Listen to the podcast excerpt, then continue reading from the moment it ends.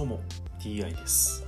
今回は57回目の配信となります。テーマは引き続き新約聖書の紹介です。早速いきましょう。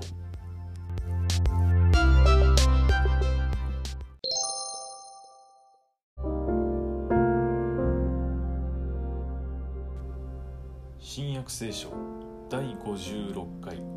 今回は悔い改めない町を叱るというお話です。それからイエスは数多くの奇跡の行われた町々が悔い改めなかったので叱り始められた。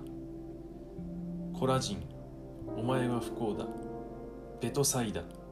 お前は不幸だ。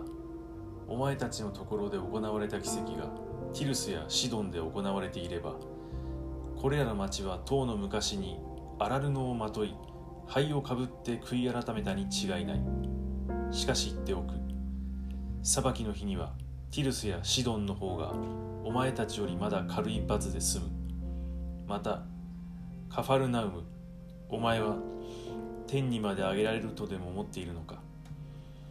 黄泉にまで落とされるのだ。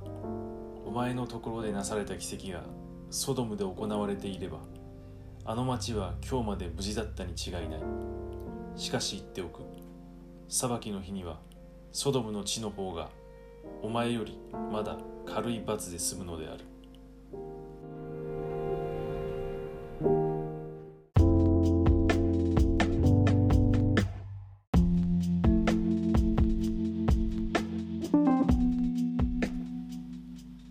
悔い改めない町を叱るという話でいろんな町の名前が出てきてで最後にソドムというね、ま、あの町の名前が出てきましたけれどもソドムというのは有名ですよね。